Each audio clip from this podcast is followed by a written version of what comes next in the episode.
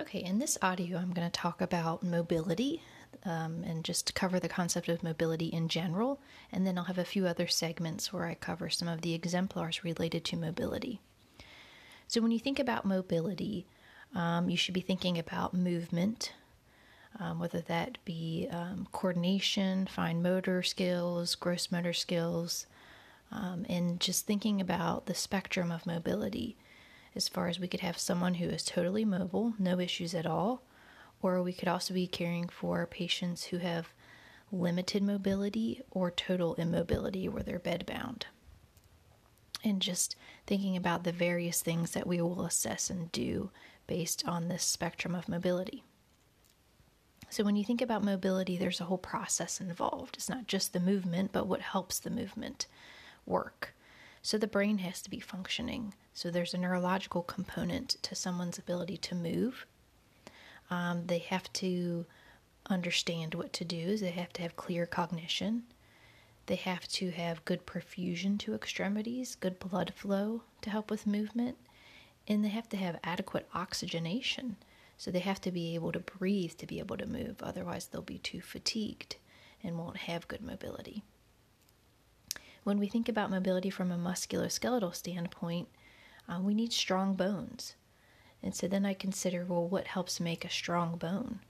Things like good nutrition, vitamin, um, vitamin D and calcium play a part of good bone health. There's also a hormonal regulation component to bone health and, and helping bones rebuild, um, and then needing that good blood supply to help bones rebuild. Um, also related to musculoskeletal joints and muscles. So, you know, how how healthy are their joints and muscles. We will talk about um, one of our exemplars is osteoarthritis, and that involves um, just total degeneration of the joint, and things start to break down, and patients can have bone on bone rubbing together. And as you can imagine, that would cause significant amount of pain. And then, of course, we also really want to think about age related differences on that spectrum. You know, how does mobility change as we age? you have an infant who hasn't even learned how to begin to walk yet. Um, they don't have that coordination, that muscle to be able to do that yet. Um, as children are growing and going into adolescence, we know that that's a significant growth period. Um, so their muscles and bones are growing. They start getting bigger, they're gaining weight. And then in adulthood, things start to become, start to decline somewhat and we see things like brittle bones, uh, muscle tone and mass starts to decline. Um, things like cartilage become rigid and fragile. The vertebrae start to thin um, as well and shorten. So we often see older patients who are kind of hunched over um, in that kyphosis, um, is what that is, which could lead to problems with spinal cord compression and, and more problems with mobility considering the pregnant patient and what kind of limitations on mobility they may have. We always want to think about that in our spectrum of the lifespan, um, is how it how it will affect pregnant women. So having a baby inside of you can throw your center of gravity off. So there could be some balance issues with that, and some um, specific gait issues with waddling. Um, because of the way that the pelvis kind of expands to allow for a baby to grow and develop. So, what conditions can lead to mobility impairment? There's a whole host of issues. Um, you know, tons of medical conditions can cause problems with immobility. So just realizing it's it's not just the obvious ones, like if someone falls and they fracture their femur, but also things like cancer, um, or things that are chronic conditions like chronic obstructive pulmonary disease those could all cause problems with immobility in various ways. There are so many concepts that connect to mobility and affect it. Um, so, thinking about all of those concepts will help you. The consequences of immobility can also be wide. Um, there's a, a really great table in your concept book, which is the Giddens book, table 26 1, which reviews all the consequences so there's consequences that involve things like the cardiovascular status. You know, if a patient's just kind of lying around, limited mobility, they could have things like venous stasis. So the blood is pooling in the vein, and that causes an increased risk of deep vein thrombosis. Respiratory issues can develop. Limited mobility can cause respiratory secretions to build up in the lungs, and that could lead to things like pneumonia or atelectasis, which is collapsing of the alveoli. So that could cause problems with gas exchange.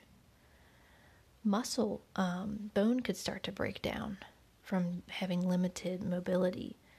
Um, and if bone's breaking down, we often see a a rise in the blood calcium level because calcium is normally in the bone. So that would be something that we could assess for in patients who have mobility issues. Do I see a blood calcium level increasing? Uh, because that could be a sign that they're losing too much calcium from bone breakdown. Skin breakdown is huge. So you learned about skin integrity, um, tissue integrity in 221. We're bringing a lot of things forward um, related to the concept of mobility. GI issues. If they're just sitting there lying, have limited mobility, um, the GI system is going to slow down, and that could lead to things like constipation. Urinary issues. Um, again, if you're just sitting and lying, things are pooling. Urine could be pooling in the bladder, increasing their risk of a UTI. They might not be able to sit on a toilet or a bedside commode, or even patients who have to sit on a bedpan it's not a, a, normal way to excrete urine from your body. And a lot of times, what we see is they end up retaining some urine in the bladder, which increases that risk of a UTI even more. And then the psychological component of this. Imagine having to, um, you know, sit, be limited to a bed or a chair for an extended amount of time, how that could affect someone um, especially the younger population who really needs to be able to explore the world and develop and see things. And if they are stuck in a bed or a chair, um, that could affect them uh, developmentally as well. So let's see other things that we want to think about. Um, when you're studying, thinking about always the primary prevention, secondary prevention, and collaborative interventions are always important to consider. Primary intervention is something that we do to prevent something from happening. Secondary intervention or secondary prevention revolves around screening tools. So, when I think of the concept of mobility, primary prevention, some of these things I've already mentioned. How can I stop the problem from starting? How can I stop them from having a mobility issue? Well, if they can have good nutrition, they can exercise, you know, try to avoid a sedentary lifestyle because that's going to help keep your bones and your muscles healthy. Um, you know, maintaining that ideal weight, yet also getting adequate rest um, is, is going to be a great tool for primary prevention. When we think about the older population, especially fall prevention, what can I do to help prevent this patient from falling? So, some key things avoiding throw rugs, having um, like safety bars, like handlebars, you know, in high risk places like the, the bathroom around steps, um, avoiding clutter. This is especially, you know, in the home environment where patients might not pay attention to these things. Lighting is crucial for them to be able to see when they're walking around. Uh, so that would help prevent falls because if a patient falls, and then they're going to have a mobility issue. And there's going to be this high risk of fractures with older population because I already mentioned the fact that when you age, what happens to your bones? They start to soften, they start to become brittle. That's a normal part of aging. Now we can do things to help to help with that and to help um, prevent the severity of that with supplements like calcium and vitamin D. Um, but there's still some risk there. So if an older patient falls, then they have a higher chance of breaking a bone because of some of those normal changes that occur with aging. Um, as far as secondary prevention goes, again, this is the screening. So think about if I have a patient with a mobility issue, what would be screening tools um, that we could use? So, with one of the big problems being the softening of the bone, the high risk of osteoporosis, um, especially in that 65 and older population, they have bone density scans. So that could be something that is instituted in the older population so that we can monitor, you know, how they're doing, knowing that they're at risk for osteoporosis. Um, female, especially if they're small frame or even at higher risk of the osteoporosis, so it'd be important to do those bone density scans as well. There are also mobility and fall risk assessment tools out there. Too many to name, um, but just knowing that that is a tool that you could use. Um, I want to say that there's one that um, Christ Hospital uses. Is it like the Holter? I want to say it starts with an H, but it's a fall risk assessment tool. So that would be an example of a secondary prevention. It asks you a list of things related to falls, and if that patient scores a certain score, that tells you, okay, this patient's at risk for falls. Now I want to institute some interventions, like maybe a bed alarm is involved in that, or maybe it involves um, putting, you know, a, a, fall alert sticker on the door, or however the hospital policy is.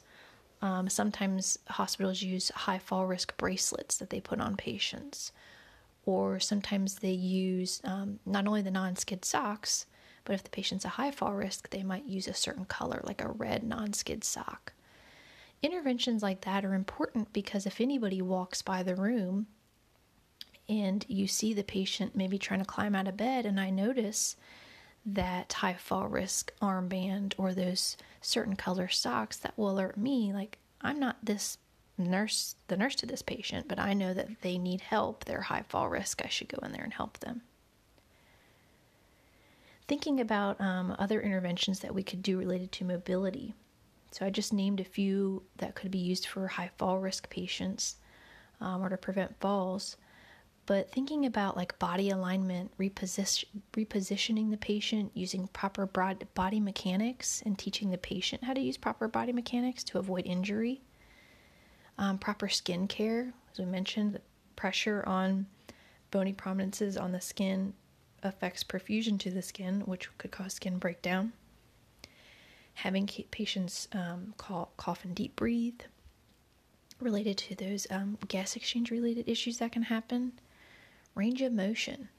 Do you remember passive and active range of motion? So, passive range of motion involves me moving the body part for the patient. Active range of motion involves the patient moving that body part themselves. In most situations, we always want patients to do to try to do what they can themselves initially. And then if we notice they're struggling um, or they can't do something, then we step in. So that would be the same for the range of motion. Let's see if they can, you know, do some ankle pumps and wiggle their their toes around themselves. And if they can't, then I'll step in and do some passive range of motion. Working with physical therapy or exercise therapy would also be beneficial for these patients. Um, sometimes we might have to do surgical intervention, you know, especially with fractures. We're going to talk about fractures. Patients who have osteoarthritis that could lead to a fracture, or um, osteoarthritis could lead to having joint replacements, which is a type of surgery. So, thinking about how how do we prepare a patient for surgery? Um, how do we recover a patient from surgery? What are the risks involved in that? There's going to be a good um, um, in clinical where you'll do a simulation and where you're going to think about surgery. Pharmacological agents and medications can be used as well. Um, you have in your ticket to class packets, there's always going to be a table there that shows you the medication classes or specific drugs that are related to that concept. Um, and when there's big, broad, just classes like anti inflammatories, for example, could be used with somebody who has a mobility issue um, you want to think about that class as a whole. What are things I just have to know about that class? And I'll talk about that in a, another segment here. Um, but then have, you have to recognize what would be an anti inflammatory drug. So, for example, ibuprofen is an example of um, an, a type of anti inflammatory. Um, so, I would have to be able to recognize those.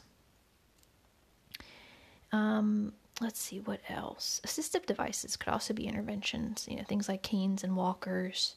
Um, so knowing how to properly use those and teach the patient how to use that.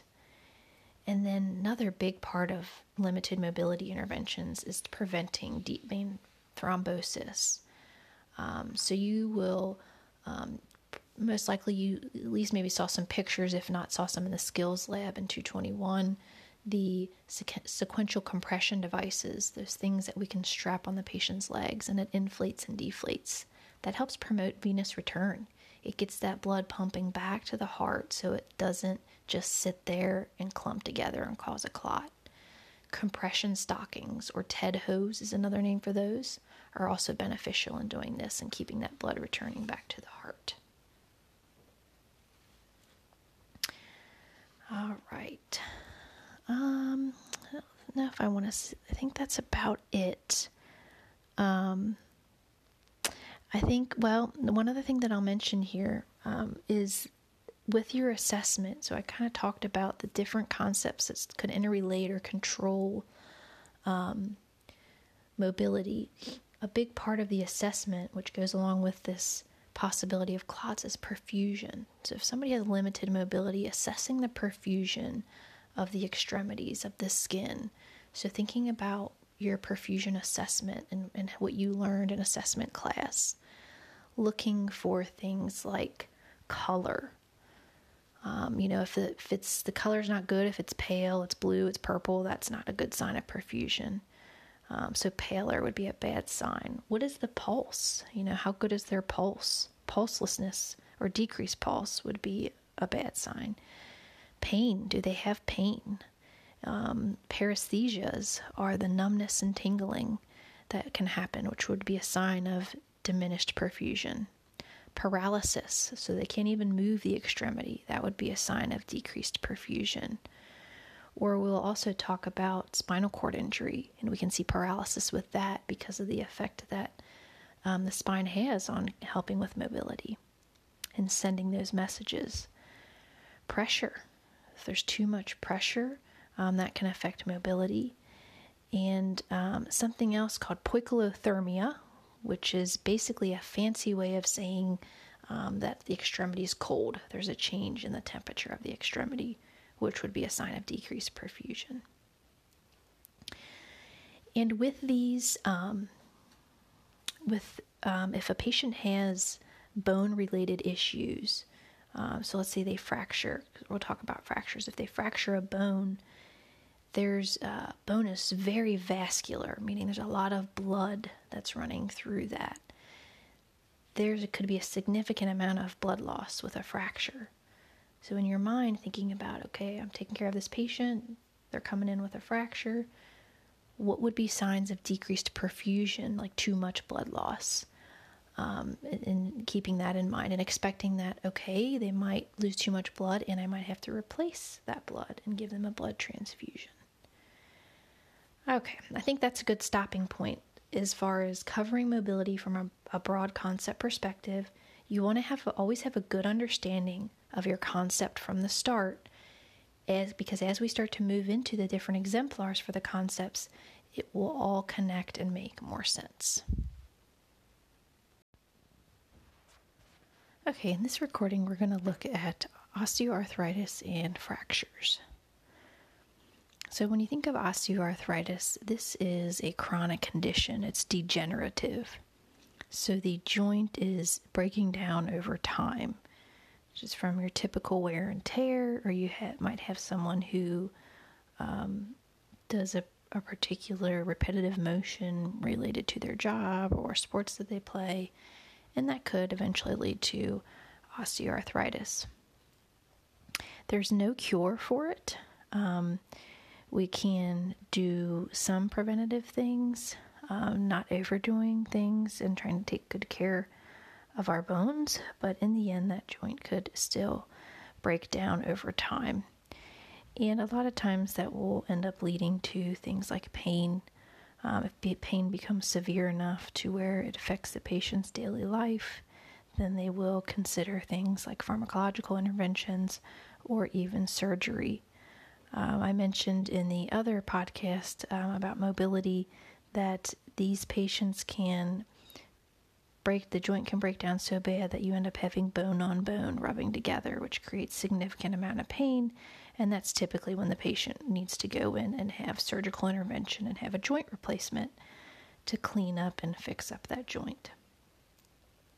So, other um, signs and symptoms that the patient may have if they have osteoarthritis typically it's going to be unilateral, meaning we're noticing it on one side of the body affecting that, that joint. Um, it creates a stiffness in the joint, but typically the stiffness is going to be resolved with about 20 minutes or less of rest. So the patient may um, have some pain upon waking, or you know maybe getting up from sitting after a while, um, or, or, or just from after standing for a while. And if they can um, rest that joint, um, or sometimes taking a hot shower or putting heat on the joint will help the stiffness go away, and it usually takes less than 20 minutes. Um, and then they're able to get up and walk again. And those symptoms are um, pretty indicative of osteoarthritis um, because there's other types of arthritis that the symptoms vary slightly, like rheumatoid arthritis. So these are the types of questions we would need to be asking the patient, and that'll help the physician or the healthcare provider diagnose osteoarthritis. Um, so if the patient's able to get rid of the pain with some heat or with you know just some short rest for less than 20 minutes, then we're leaning more towards this is an osteoarthritis type of thing. And of course, they can do scans um, to look, you know, x ray, CT, MRI to kind of look and see how things are doing um, with the joint.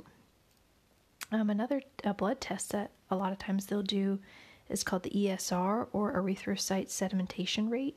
And when this is elevated, it shows us that there's inflammation. Um, just because of the, the breakdown of the joint, sometimes that will cause some inflammation. So that would be another really minor test that we could do um, to, to indicate that there's some breakdown here. Um, so I mentioned some non pharmacological interventions. Um, as far as actual pain medications, um, of course, we want to start off with something that's not too too heavy for the patient, meaning you know an opioid wouldn't be the first go to. Um, Tylenol could be an option um, if they're not having a lot of inflammation. Um, that, you know, just the, your basic over the counter acetaminophen.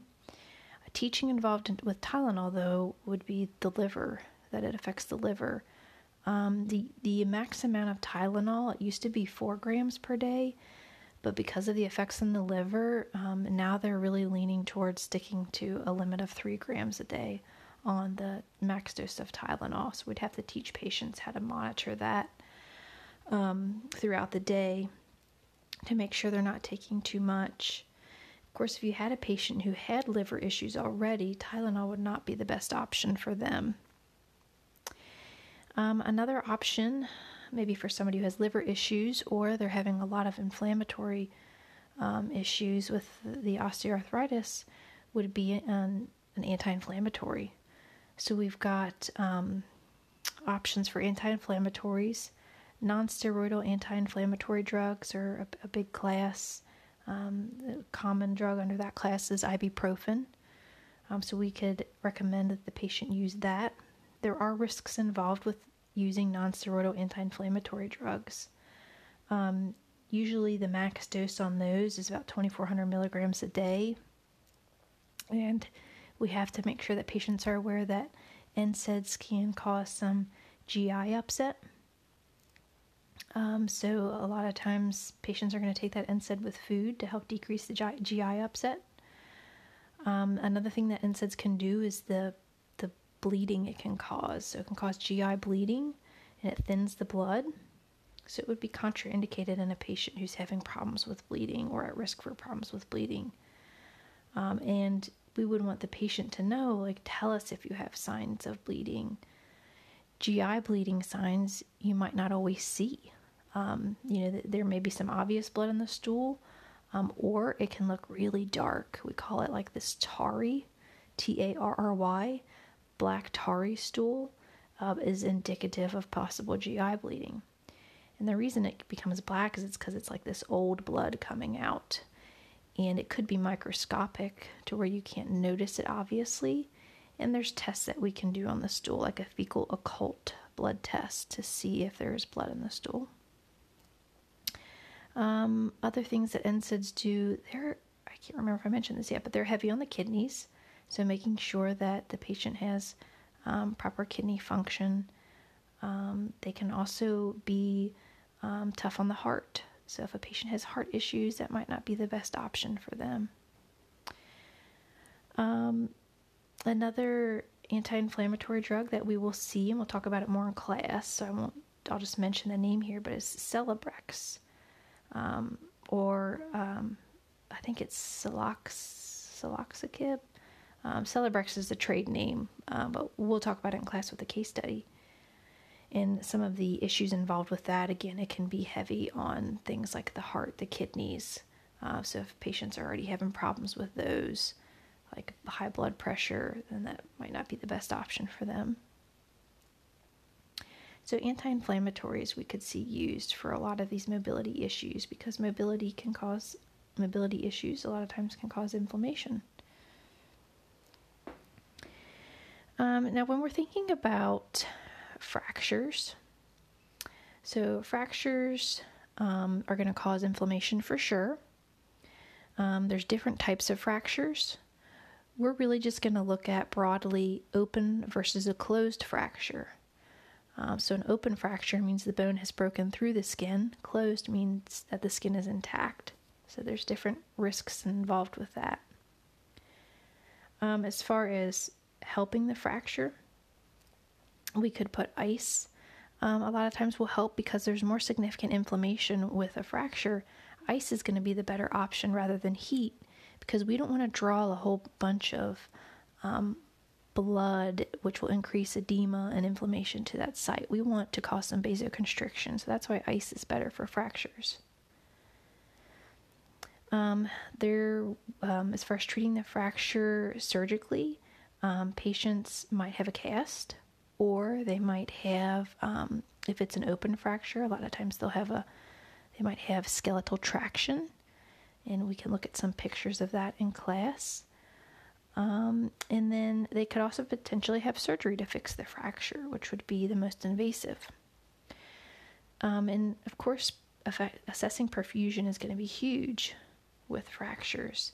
Um, you know, if a patient has a cast on, they're um, we want to make sure because that's something tight that's around, and if there's swelling occurring, we we don't want that to happen. We don't want swelling, and they could get something called compartment syndrome, where there's a lot of fluid building up in the compartments of the muscle, and it causes the most excruciating pain for the patient. And I actually had a patient that had this because I used to take care of uh, orthopedic patients. And he, you know, basically I was giving him just tons of pain medicine and nothing was helping. So I knew that that was a red flag. Um, and it's really some of the worst pain that they have. But the, the, the significant symptom there is that they're having pain not relieved by the pain medication. So it's an atypical type of pain.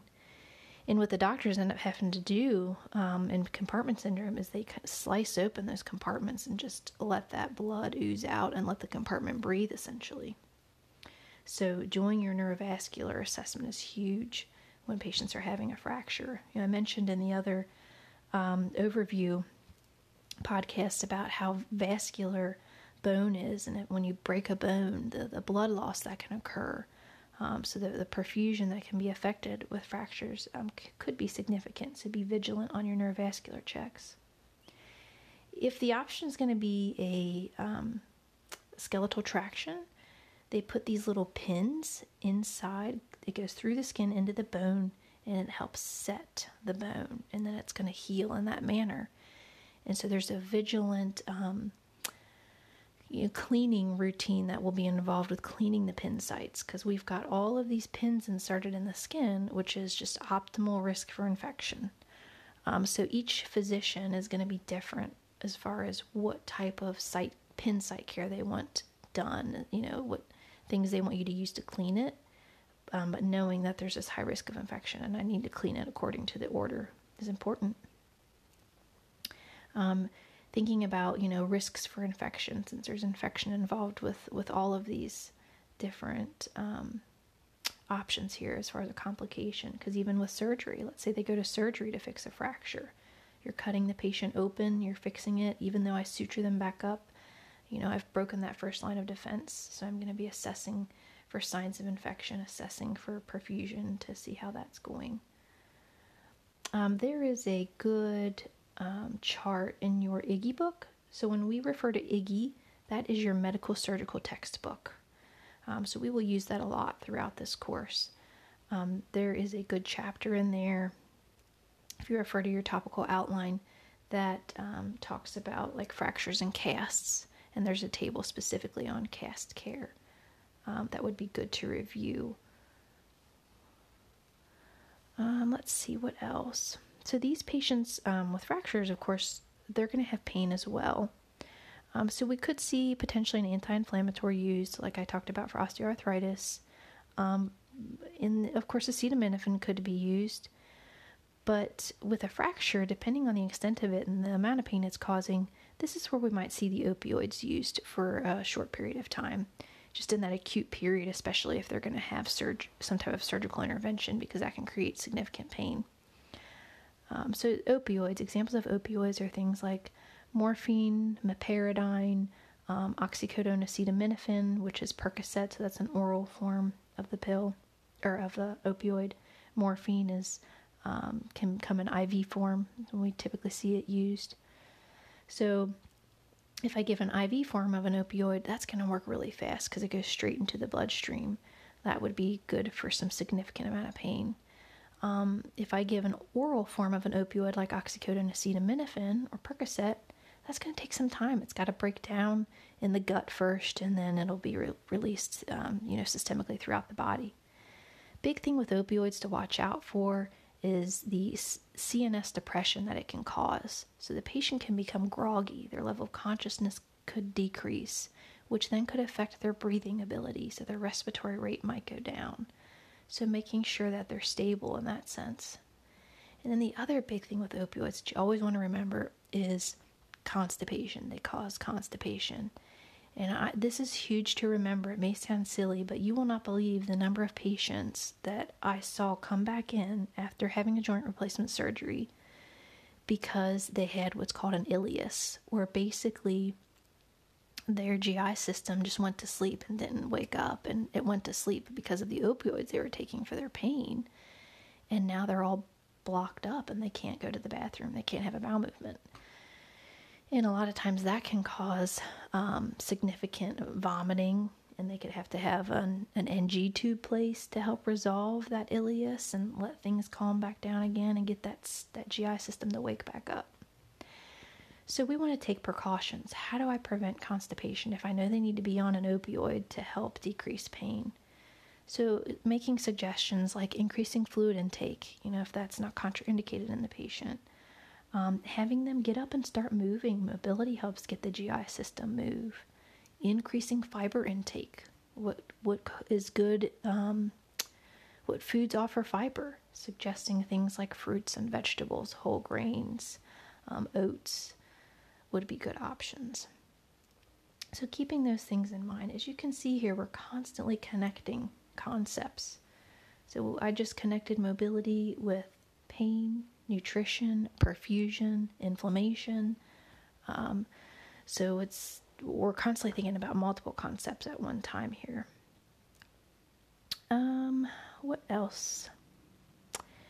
Think the the only thing I'll mention since we're on the topic of like maybe like surgery, like invasive things, is that um, when patients go to surgery, a lot of times they end up, like I said, there's this risk for infection.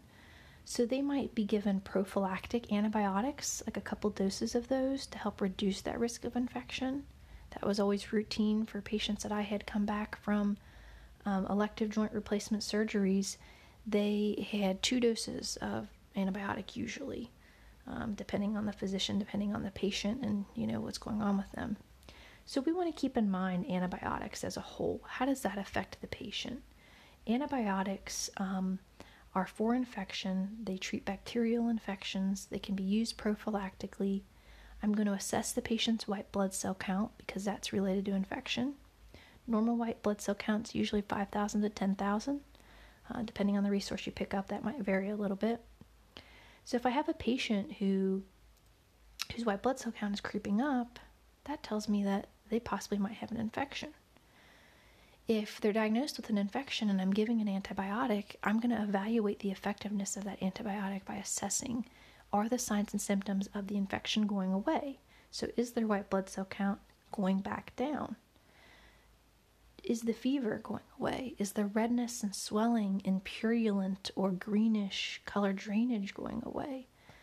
Um, so, assessing all of those things, either for an actual do they have an infection, but then also evaluating those same signs and symptoms to know is the infection going away.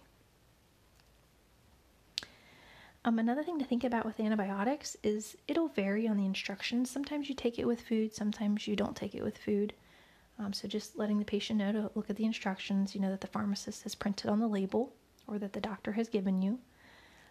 Um, antibiotics really can affect the kidneys. Most of them have um, toxicity of, of the kidneys and affecting the renal system. So you have to monitor is the patient's kidneys functioning okay? So if I know a patient's on an antibiotic, I was constantly watching their urine output. You know, what was their urine output over the last eight hours that I've been working? Looking at their BUN and creatinine because that tells me renal function. So those are those blood tests that we can do for renal function. And then the other thing to keep in mind with antibiotics is, especially IV antibiotics, is they can be really harsh on the um, on the veins. A lot of them. So vancomycin is a common antibiotic. It's a really strong antibiotic, and when given IV, that can deteriorate the vein. So you have to just watch that site, that IV site, closely um, more frequently than you would if they weren't on that antibiotic. And um, sometimes some antibiotics call, um, cause something called red man syndrome. Maybe you learned about that in pharm or 221 where the patient starts to get really red. They're having this reaction, but it's not like a true allergic reaction. And a lot of times, what fixes that is you just have to turn down the rate of the infusion and then it goes away. I had a patient who did this and they were on vancomycin, which can cause red man syndrome. And that's exactly what I did. And I called the doctor and they said, turn down the rate. I don't remember what I turned it down to. But with within a very short amount of time, the patient was feeling better and the redness was going away. It was actually pretty crazy how quickly it worked. And then finally, with antibiotics, peak and trough levels. So we're going to be assessing, um, you know, some drugs you have to monitor the blood level of that drug in the body.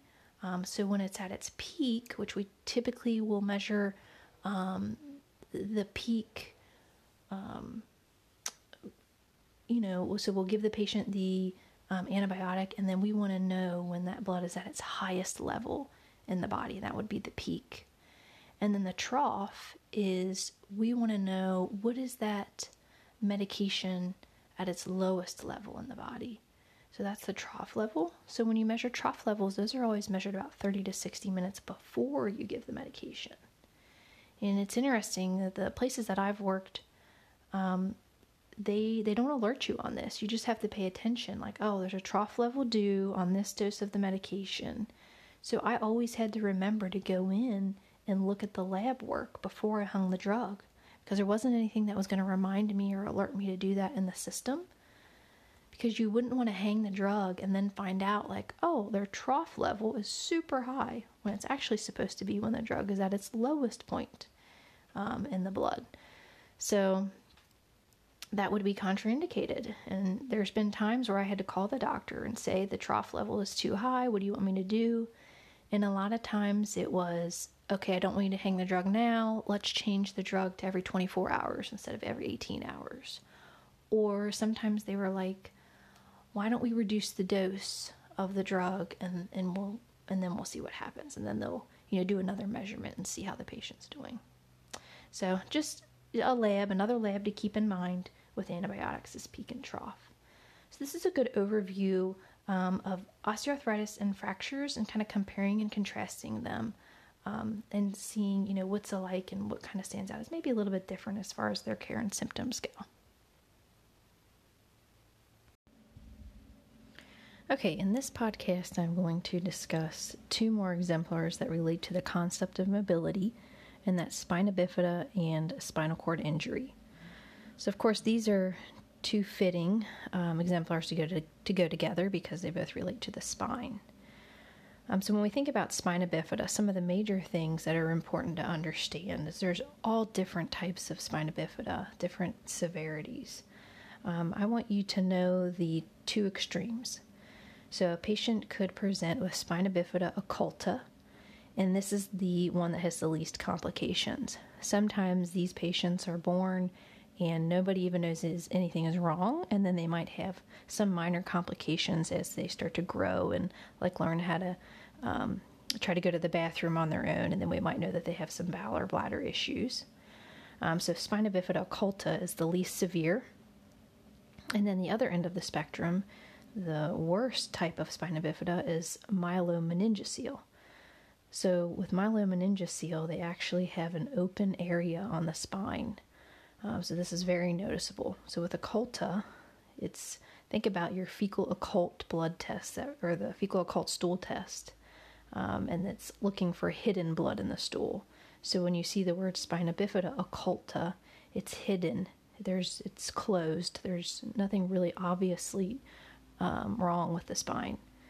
Now with spina bifida myelomeningocele, this is obvious. Their spine has actually grown in a way um, where they have this sac that lays on the exterior, um, and so it's open. So that is very fragile, as you can imagine, and it's going to need pretty immediate um, attention.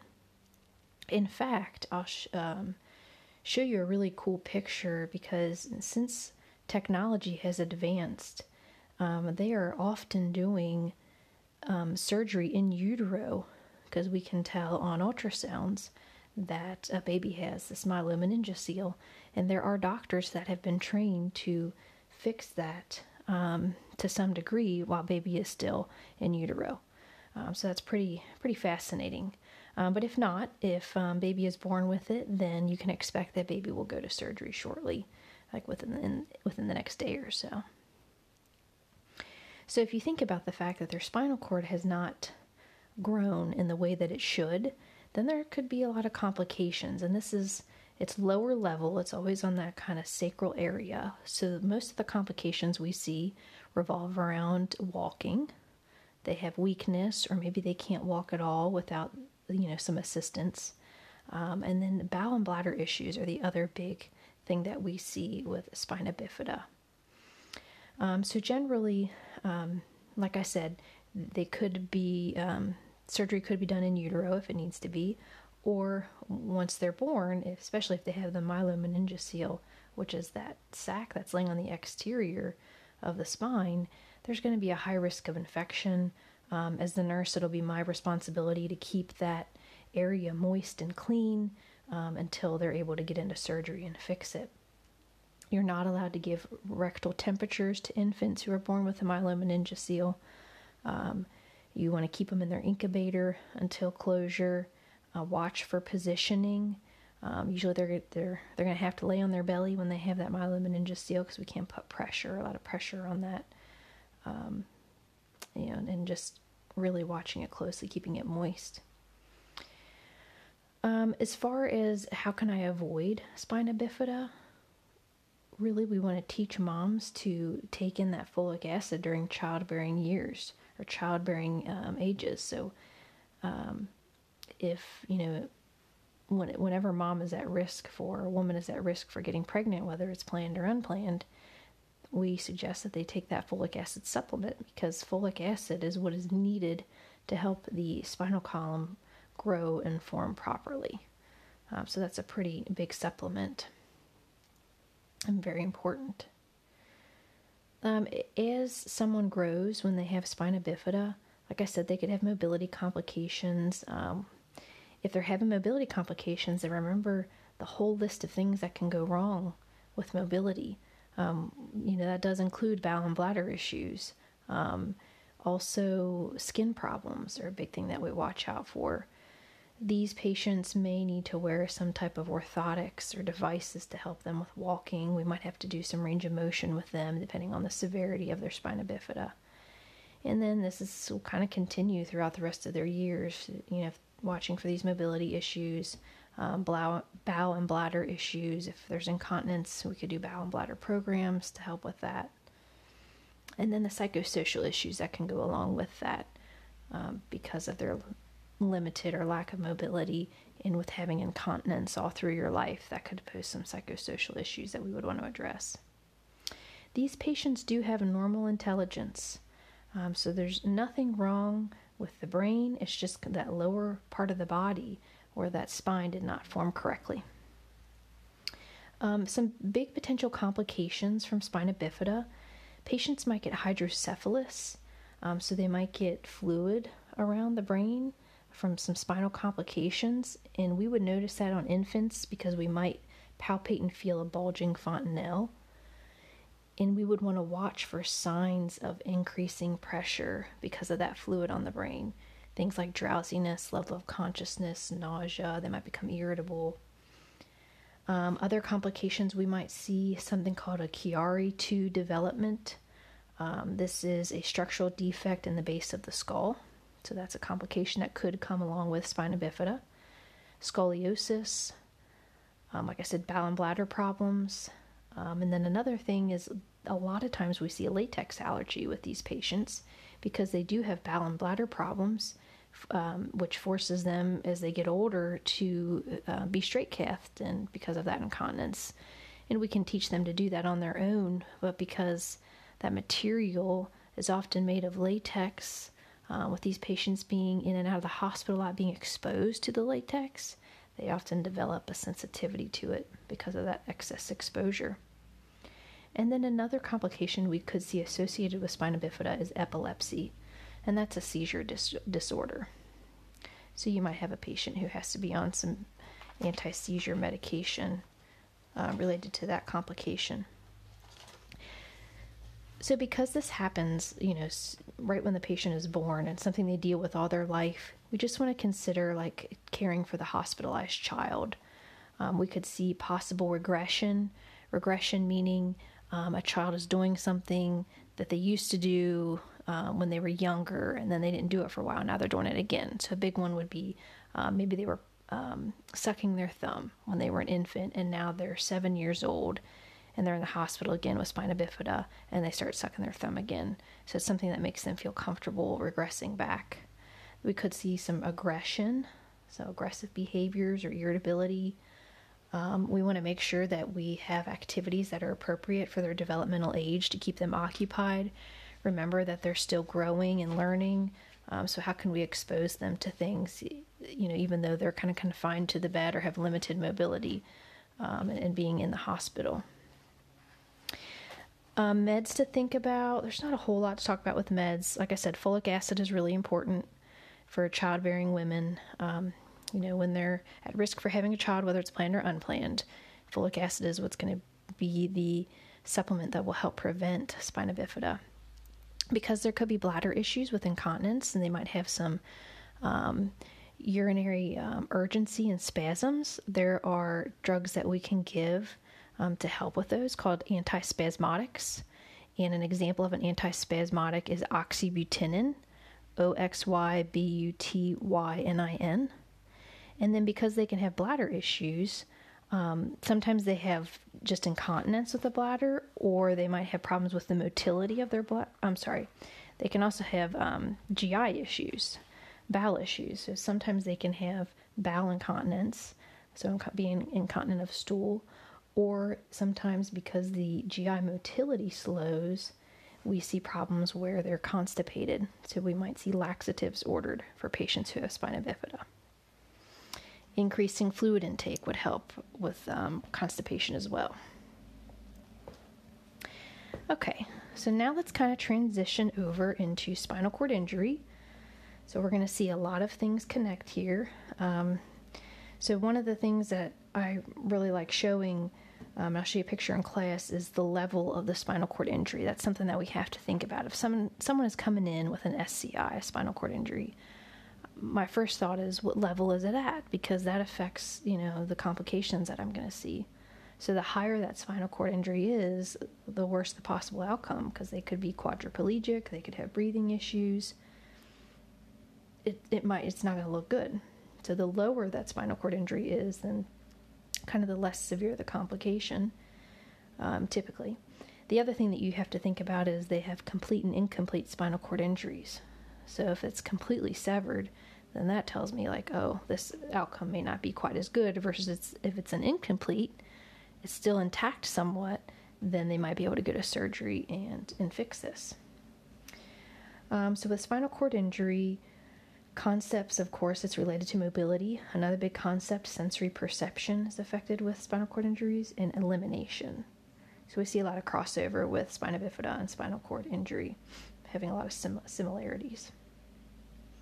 So there's three big complications that I want you to know with spinal cord injury. The first of them is spinal shock. So spinal shock is the body's initial response to injury. So this this is something that'll happen right away. Um, so the body's kind of it's just in shock mode.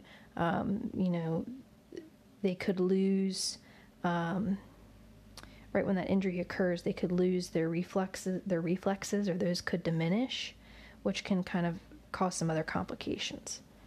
So a spinal shock, you have to associate this with the autonomic nervous system.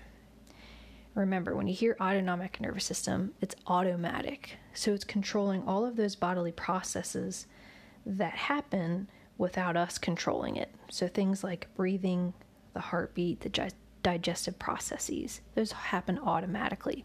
So they're a part of the autonomic nervous system. If you can remember back from A&P or patho, this nervous system is divided into sympathetic and the parasympathetic nervous system. So during spinal shock, the patient loses control of this system. So their blood pressure starts going down. Um, it's caused by disruption of these sympathetic fibers. Their heart rate's going down. They can develop hypothermia, so they can't regulate their temperature. Um, and then we could also see problems with their bowel. So they could develop a hypotonic bowel as well as a neurogenic bladder where they can't control their bladder. So now this is, like I said, it's this initial response by the body to a spinal cord injury. And usually, as that injury heals, then they regain control of some things. Um, so they might lose control of their bladder or bowel, uh, but depending on the, the level and the severity of the injury, there is a chance that after this spinal shock wears off and things start to heal, they could gain back those reflexes. Now, I did say that spinal shock involves low blood pressure, low heart rate. So that's something you want to make sure you're observing closely in a patient with spinal cord injury. If a systolic blood pressure drops to 90 or below, then we require that patient requires treatment. So expect if that systolic blood pressure drops to 90 or below that you are going to be doing things to help bring back that blood pressure and think for a minute why would that be a concern? Because on someone else like my blood pressure actually usually runs in the low 90s and people aren't freaking out. I'm not on medication to help increase it. Why would it be bad for this patient who has a spinal cord injury to have a systolic blood pressure drop below 90 well the decreased perfusion to the spinal cord. They just had a spinal cord injury. It needs to heal. It needs to have good perfusion so that's why we want to maintain that systolic blood pressure above 90. So we would expect that we would do some interventions. Maybe we give them some fluids, or there's medications that belong to a class called vasopressors that can help increase that blood pressure and heart rate. And we'll talk more about vasopressors in Nursing 311 with um, when we talk about perfusion. So, the other complication that can happen with a spinal cord injury is neurogenic shock. This can occur within 24 hours of injury, especially in injuries above T6, T meaning thoracic, the thoracic level. So, with neurogenic shock, so we might notice this within 24 hours of injury, this involves a low blood pressure, low, low pulse, low SpO2. So, again, we're watching for that blood pressure if it drops below 90 we're getting concerned. If the SpO2 drops below 95, we're getting concerned. And this neurogenic shock can occur because of di- because of a disruption between the upper and lower motor neurons. They're not talking to one another. So, in order for me to maintain that blood pressure and pulse and SpO2, we're going to do things like I stated before with the spinal shock maintaining hydration, giving IV fluids, giving vasopressors to increase blood pressure and heart rate, um, giving oxygen. There's a good table um, in the Iggy book for your, your med surg that talks about things to do with neurogenic shock and how to respond. So, and then the third complication that you should know of spinal cord injury is autonomic dysreflexia. This can occur during the recovery of a high level spinal cord injury, and this is life threatening. So, this is a sudden, massive, uninhibited reflex sympathetic discharge caused by noxious visceral or cutaneous stimuli. So, let me break that down a little bit. So, what's happening here is you know, there's something on, um, you know, something going on in the patient's body or exterior that is causing the patient to release epinephrine and norepinephrine. And when those are released, their blood pressure is going up, their heart rate's going up. So this has the opposite effect of the spinal and neurogenic shock. Autonomic dysreflexia, our main concern is their um, having a hypertensive crisis and that could lead to a stroke or organ failure. So, in the med surg book, there's other good um, boxes for these. There's an assessment, you know, what you would assess during autonomic dysreflexia and interventions. So, things that I would assess if, you know, and you want to, you know, knowing that this is going to happen in this recovery period, I want to be vigilant and looking that for this autonomic dysreflexia. They could have a sudden significant rise in systolic and diastolic blood pressure accompanied by bradycardia, I'm sorry, before I stated their heart rate goes up. So their blood pressure goes up, but the heart rate goes down. So that would be a red flag if you notice that. They could start sweating all over, profuse sweating, um, goosebumps, flushing, blurred vision, nasal congestion. So they could see spots in their visual field. Um, onset of a sudden severe throbbing headache, flushing above the level of the lesion while pale skin below the level of the lesion, and a feeling of apprehension. So, this would all be red flags for the autonomic dysreflexia. If I saw one of those red flags, the priority, the first thing you want to do is you want to put the patient up in the bed. So, sit the head of the bed up because this is going to help reduce that blood pressure. So, you don't have a bunch of blood rushing to the heart, which is going to cause it to pound and beat even harder, more pressure. By raising the head of the bed, we prevent that. So, that would be our priority then I want to try to figure out well, what's causing this? What could be some of that noxious stimuli um, that's causing it? Some common things that are going to cause this are bladder distension or bowel distension. Maybe they're constipated or they they need to empty their bladder and we just have to straight cath them to get rid of it. Or maybe we give them a laxative to get the stool out um, making sure that their pain is well managed because that could cause this, making sure that the room is at a good temperature, um, and just maintaining, you know, make sure you continue to watch their vital signs. So, depending on whatever the cause is, that'll depend on what our intervention is. And like I said, there's a good box that goes over this. Um, and pretty much those are the big things: is that they have urinary retention, we, you know, catheterize them and drain it, or they have um, constipation or bowel impaction, and we can end up, you know, disimpacting the patient or getting giving them a laxative of some sort to get rid of it. And then with the blood pressure, to help maintain a good blood pressure, um, we want to make sure that we're assessing that closely, you know, more frequently during this period, and then giving them medications to help bring that down as well. So those are things you could do beyond just raising the head of the bed. That's the immediate thing we could do. Okay, so I think that's pretty much it for spinal cord injury. So the three things you want to make sure you know and read about in the book spinal shock, neurogenic shock, and autonomic dysreflexia.